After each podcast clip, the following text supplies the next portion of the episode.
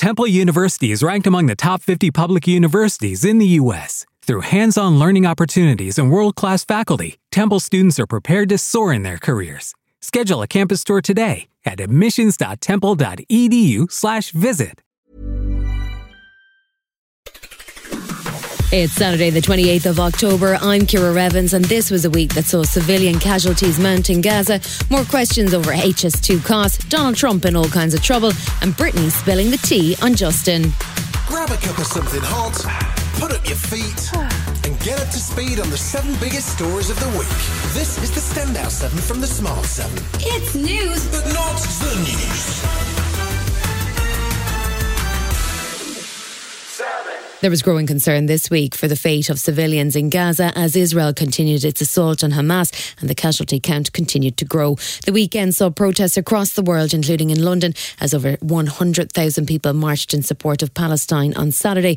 It follows the second week of Israeli retaliation against the Hamas attacks, and Palestinian Prime Minister Mohammed Shtayyeh feared that history is repeating itself. Palestinians in 1948 were pushed out of their homes. Now, for Israel, to push again is something that has been designed to end the question of the Palestinian right to return. This week saw two hostages released on what Hamas called humanitarian grounds, and negotiations continue for the release of up to 50 more of the estimated 200 plus hostages still held. Meanwhile, Prime Minister Rishi Sunak addressed Parliament on Monday and revealed findings from British intelligence on the explosion at the Al Ahli hospital in Gaza. On the basis of the deep knowledge and analysis of our intelligence and weapons experts, the British government judges that the explosion was likely caused by a missile or part of one that was launched from within Gaza towards Israel. After the weekend protests, Home Secretary Suella Braverman met with Met Police Chief Sir Mark Rowley to ensure that pro Gaza protests don't become pro Hamas protests. But he said the police have a firm grip on the situation. We are absolutely ruthless in tackling anybody who puts their foot over the legal line. We can't enforce taste or decency, but we can enforce the law. The UN Security Council met on Tuesday to discuss the conflict, and UN Secretary General Antonio Guterres was warning that there's a significant risk that the conflict will spill over into the wider region, and he called for a ceasefire to allow more aid into Gaza. He also said that he recognised the horror of the Hamas attacks, but that the appalling attacks cannot justify the collective punishment of the Palestinian people. That remark sparked calls for his resignation from Israel.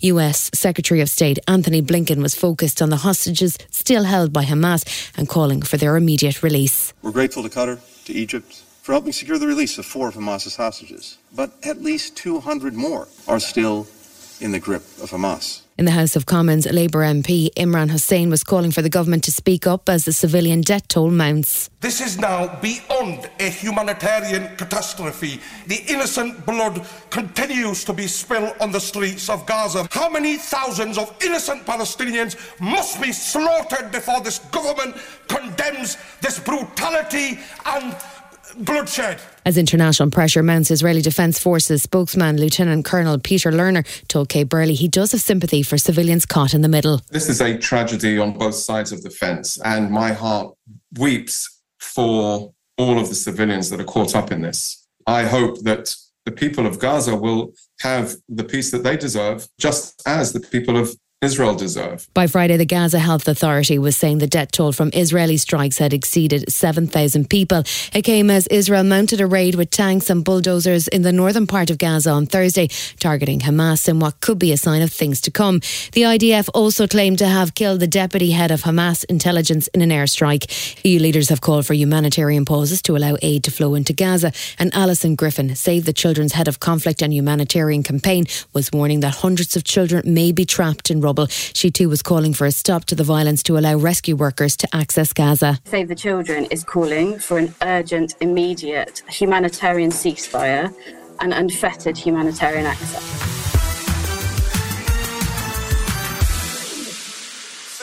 If Rishi hoped by simply cancelling the whole HS2 rail project the mess would go away, he was definitely wrong. In fact, the Sunday Times has been busy investigating the HS2 project for over three months with testimony from whistleblowers and access to secret files. They say that the project has been in trouble since 2019 and that staff members who raised concern about cost overruns were sacked. Transport Secretary Mark Harper says that the issues with the project were the reason why it got cancelled. The fundamental point with the project is that it, it, the costs have increased significantly, the benefits are reduced, and that's why we've taken the decision to cancel the second phase of HS2 and invest in transport projects across the country, which will benefit people more quickly. The HS2's own internal fraud department is now investigating allegations that cost overruns were covered up. And Labour's Dame Meg Hillier, the chair of the Public Accounts Committee, says big infrastructure projects are hard to manage. There are a lot of problems with this project, which plague big projects that we look at all the time. Over optimism, often at the beginning, then optimism bias creeps in, and no one wants to give the bad news. And you've also um, got issues here around governance. We had a lot of changes of political leadership in this period of time. If you change projects along the way, you're going to have more costs. The pressure continued on Thursday as Transport Secretary Mark Harper appeared in the Commons to face questions from opposition MPs, including Labour's Stephen Morgan, with stories about the project running over budget and whistleblowers being fired for querying spending. He wanted to know why nobody had reported any of the issues to Parliament. Failure to do so would be a clear breach of the ministerial code, but Mark wasn't exactly taking the blame for the lack of reporting. I was not in the government at the time. I am sure all of my ministerial colleagues, both past and present are very well aware of their responsibilities under the Ministerial Code, and I'm sure they gave truthful answers to Parliament uh, at the time.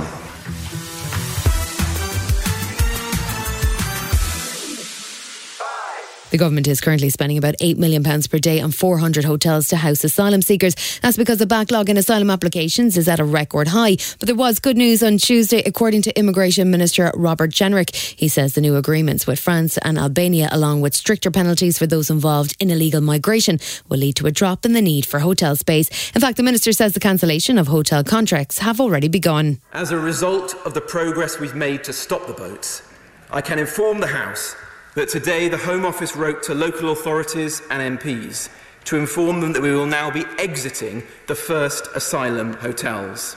Hotels in all four nations of the UK. Labour's Shadow Immigration Minister Stephen Kinnock was unimpressed, pointing out that the cancellations only amount to 12% of the total bookings, and he had an intriguing question for the Minister. Is that really the ambition? That there will still be 350 asylum hotels in use at the end of the winter? Is it really true that the hotels he's considering closing will be in marginal constituencies? Does he really think the public might not see through that ruse?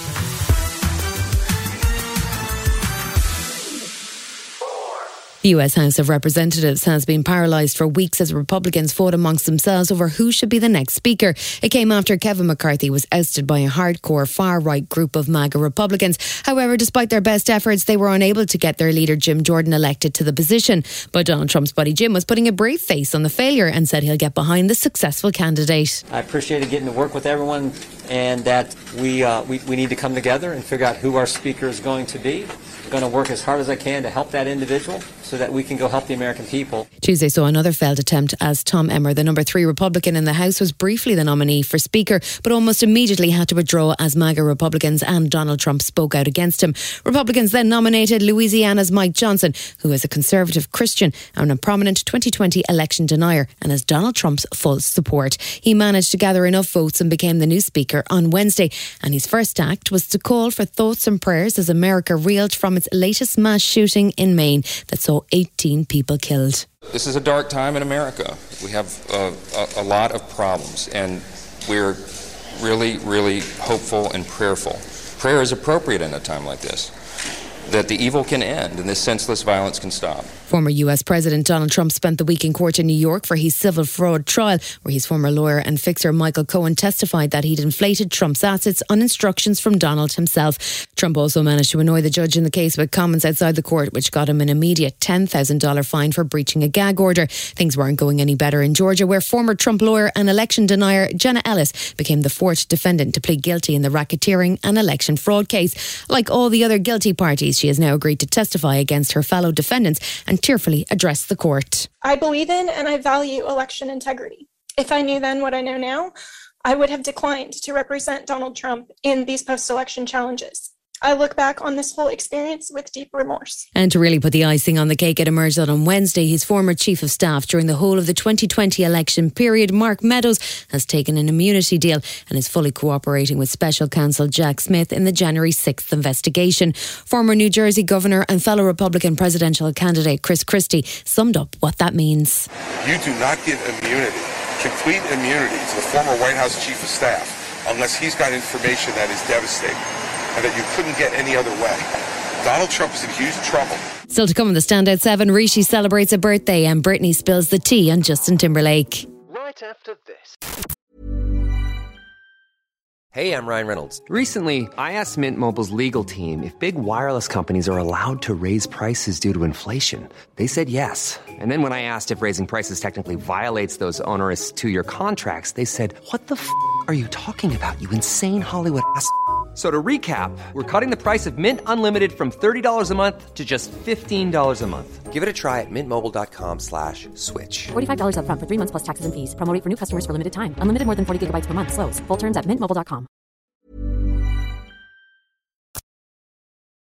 Welcome back. It was Rishi Sunak's birthday on Wednesday, not his actual birthday. That's in May, but his one year anniversary of becoming Prime Minister. One year might not seem like much, but it's actually seven and a half Liz Trusses. He celebrated with a high speed social video listing off a lot of his accomplishments, but Labour leader Sir Keir Starmer wasn't in quite the same celebratory mood. He was busy pointing out just how many by elections Rishi has lost and had a birthday request of his own. Will he just call a general election and give the British public the chance to respond? They've heard the government telling them to F off and they want the chance to return the compliment. An action man wasn't prepared to take that, however, hitting back with his list of big decisions. Politicians like him always take the easy way out, Mr. Speaker, whereas we're, we're getting on making the right long term decisions to change this country for the better. Contrast that to his leadership. Too cautious to say anything and hope that nobody notices, Mr. Speaker.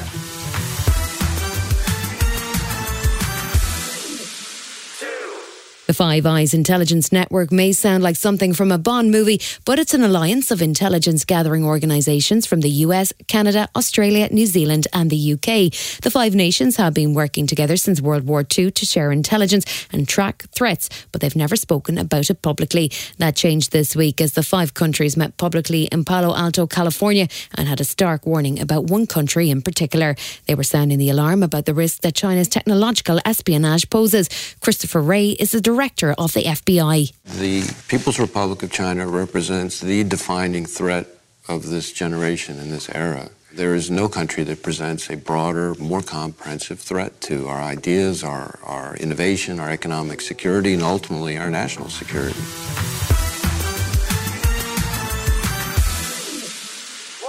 Britney Spears has just released what would probably be the biggest Christmas bestseller. It's not a new version of Let It Snow, it's the first volume of her autobiography, The Woman in Me. Already it's made headlines over her relationship with Justin Timberlake, their decision to have an abortion, and a cold hearted dumping by text. She's having her revenge, though, served ice cold, as she describes how Justin just wasn't cool. Oh, and in case you're wondering, the audiobook is read by Oscar winning actress Michelle Williams. One day, Jay and I were in New York. Walking our way was a guy with a huge blinged out medallion. Jay got all excited and said so loud, Oh yeah, faux shiz, faux shiz, genuine. What's up, homie? You've been listening to The Smart 7. We'll be back tomorrow at 7 a.m. Hit that follow button and have a great day. Give us seven minutes, we'll give you the world.